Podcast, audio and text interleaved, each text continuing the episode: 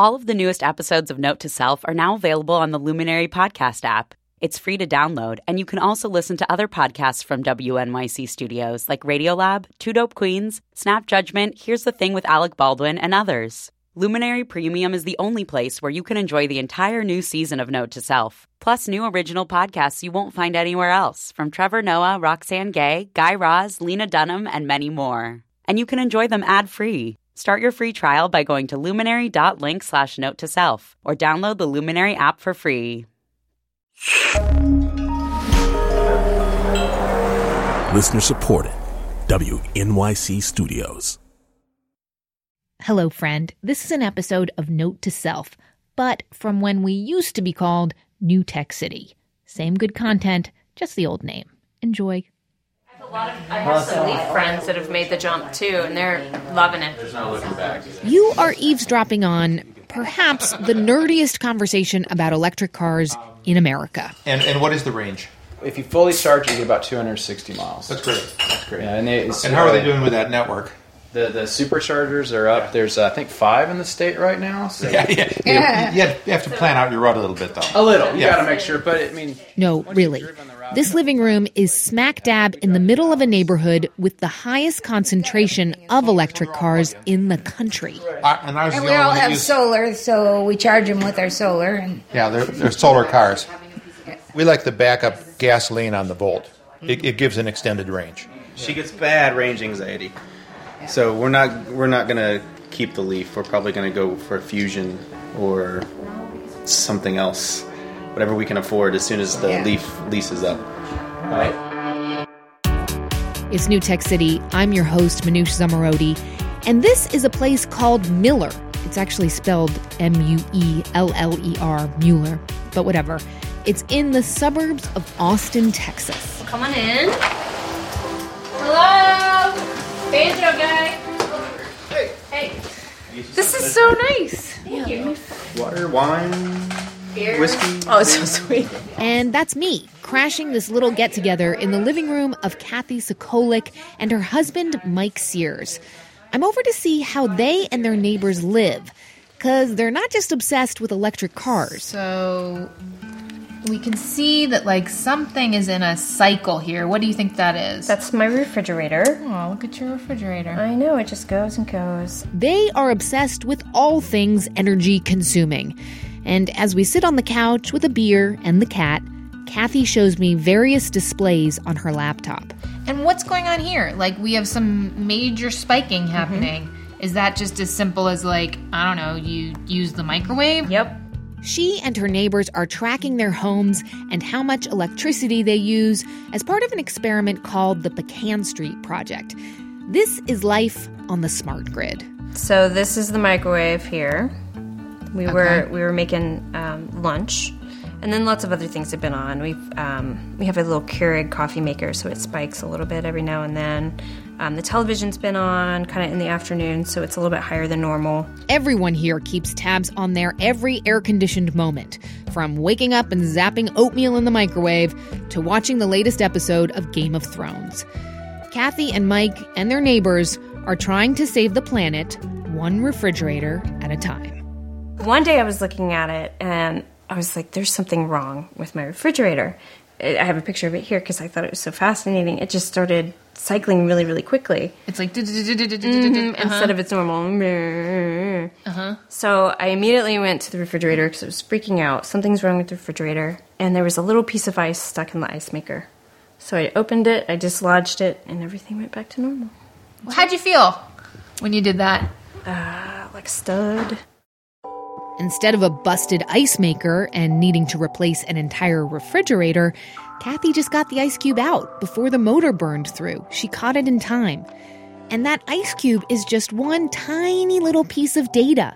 The meters connected to these 700 homes collect the same amount of data as a regular utility would with 2 million people.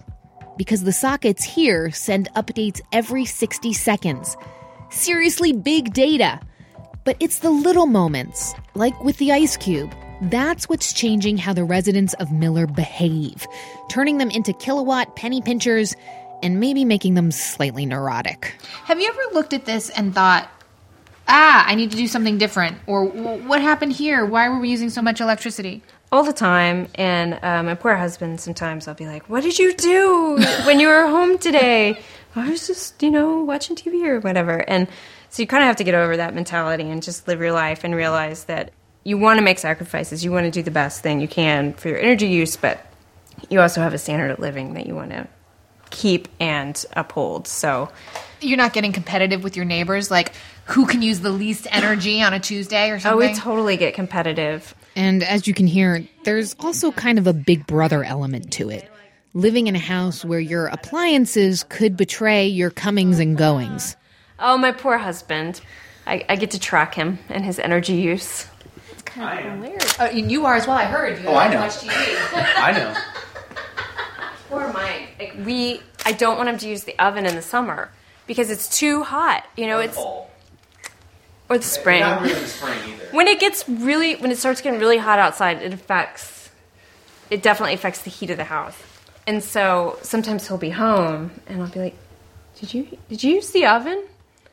He's like, "Yeah, I made a pizza." And I'm like, "Not during the summer," but I have to. I have to let it go. 'cause Sometimes it's convenience. So she can basically track your movements, Mike, depending on your energy usage. Like she knows what you're up Yeah, as. she, can- she can track my carbon footprints. Kathy has turned her energy consumption into a hobby, a personal challenge. But could all of us live this way, thinking about our every kilowatt? It would be amazing if everyone had this technology because it really does help you see what your home is doing and how you're using energy, uh, what you can do to save energy or save water, save gas. It's really, it's not just for the planet, it's also for your pocketbook.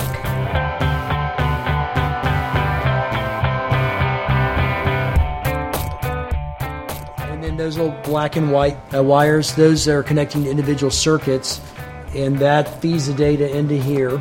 And then there's an internet feed that then takes it out to the customer's internet router. And there is an Oz, a man with a heavy Texas accent behind the proverbial curtain, running this ambitious attempt to gather the most data ever on how everyday people use energy. If you look out the window off to my left, it's almost like Where's Waldo solar panels. Brewster McCracken is a dashing former lawyer and councilman. He ran for mayor of Austin a few years back, but lost. And now his lust is for tracking home energy rather than local politics. The reassuring thing for me, at least, is it feels like a totally normal home. The interesting thing is you walk into this totally normal home and it's not obvious to you that, you know, half of the home's electricity is being provided by rooftop solar panels. And it's not obvious to you that they have a plug in their garage that powers their electric car. In Brewster's vision of the future, we all use our smartphones to manage all the appliances and utilities in our homes. There used to be a thought that we would all have some sort of in home dashboard device. And then someone woke up one day and said, wait, we do, and that's called our mobile phones.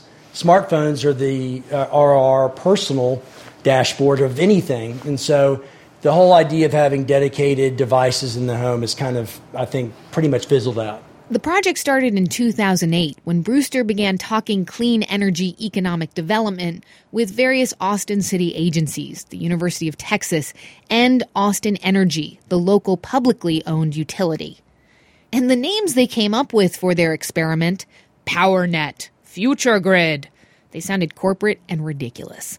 So they went with the Pecan Street Research Project, naming it after a downtown Austin thoroughfare and symbolizing a link between the city's economic past and future.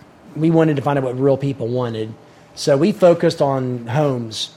But what we've really seen is that the impact of the technology overwhelms the impact of behavior large scale.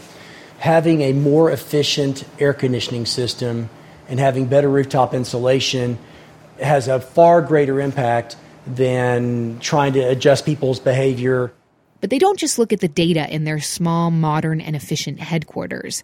They test out how power companies could change the way they operate when people's appliances can talk to each other, and a smartphone alert can help residents make micro decisions. And that'll tell them, you know, something on that shouldn't be on. Uh, like, did I leave the oven on, or, or, or are lights turning on at three in the afternoon when no one's supposed to be home? Uh, but also, am I on track to blow through my water budget or electric budget for the month? Particularly rates that have those big tiered increases. Being able to give you an early alert will make a positive impact for folks.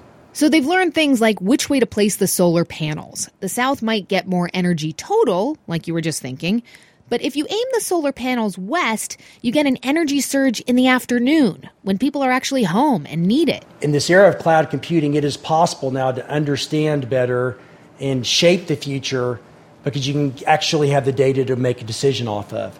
And the power companies are paying for this information and all the data coming into every socket here so they can plan for the future. They want to know if everyone ends up getting an electric car, can they handle new energy demands or do they need new power lines? Maybe they should offer a discount for people who charge their car at 2 in the morning. They can test their ideas out here.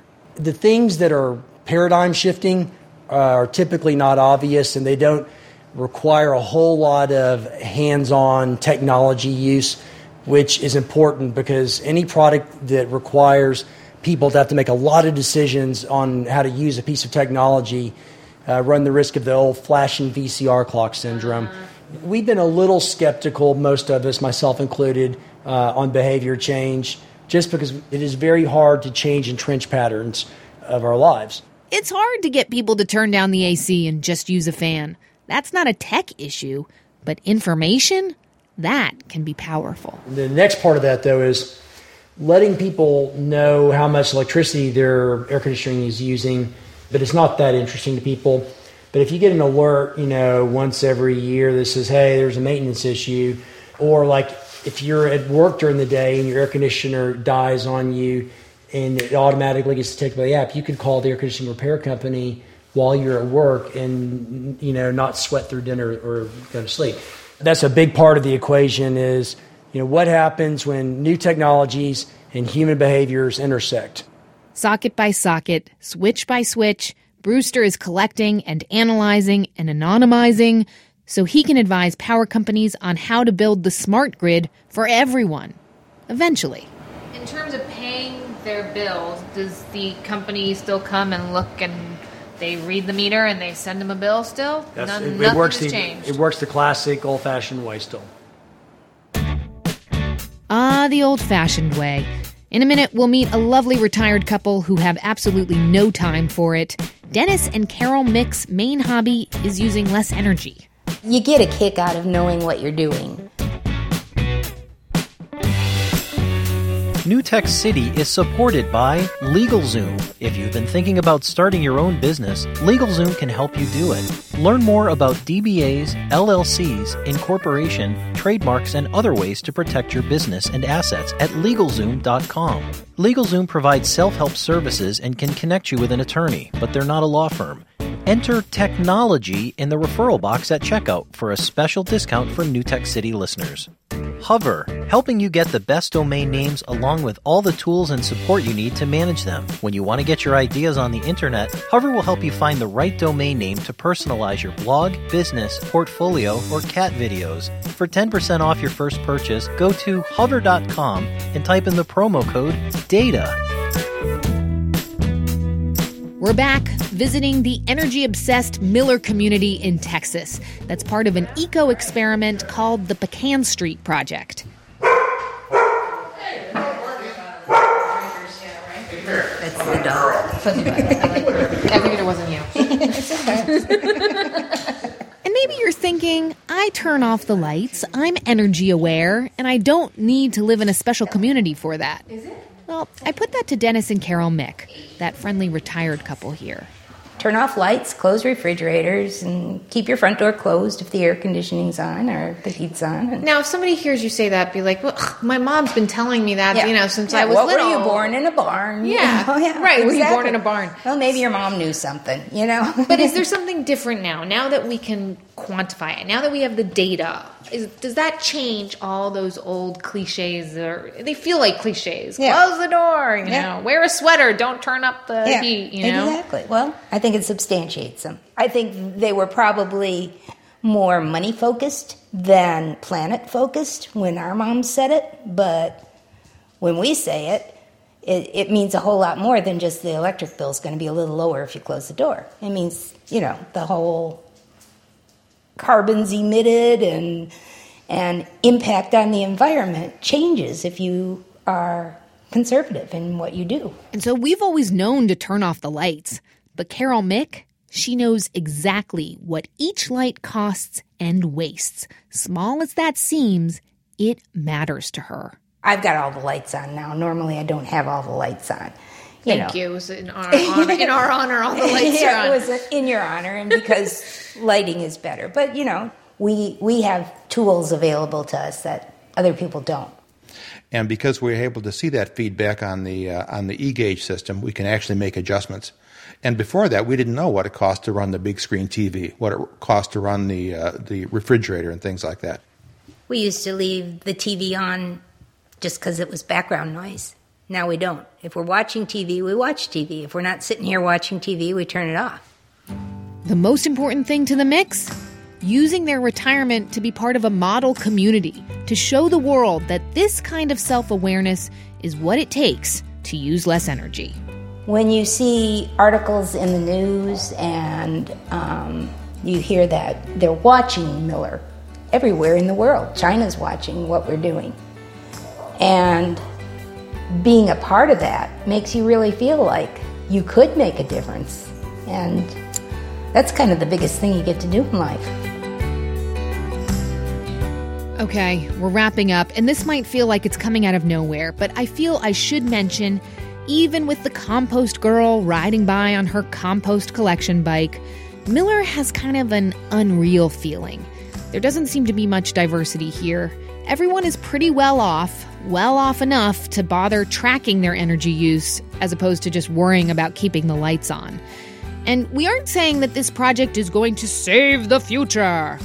But the people here are figuring it out. They're figuring out what the future could look like, and that is worth paying attention to.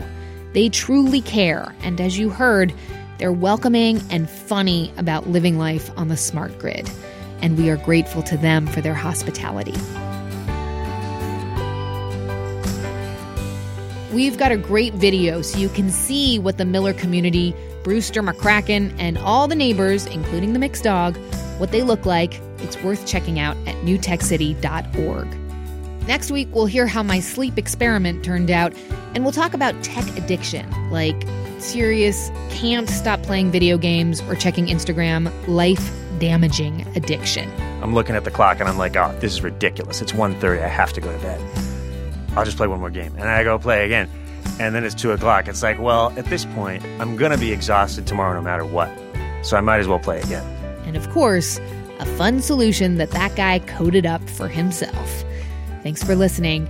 I'm Manoush Zomorodi, and this is New Tech City. If we're not sitting here watching TV, we turn it off.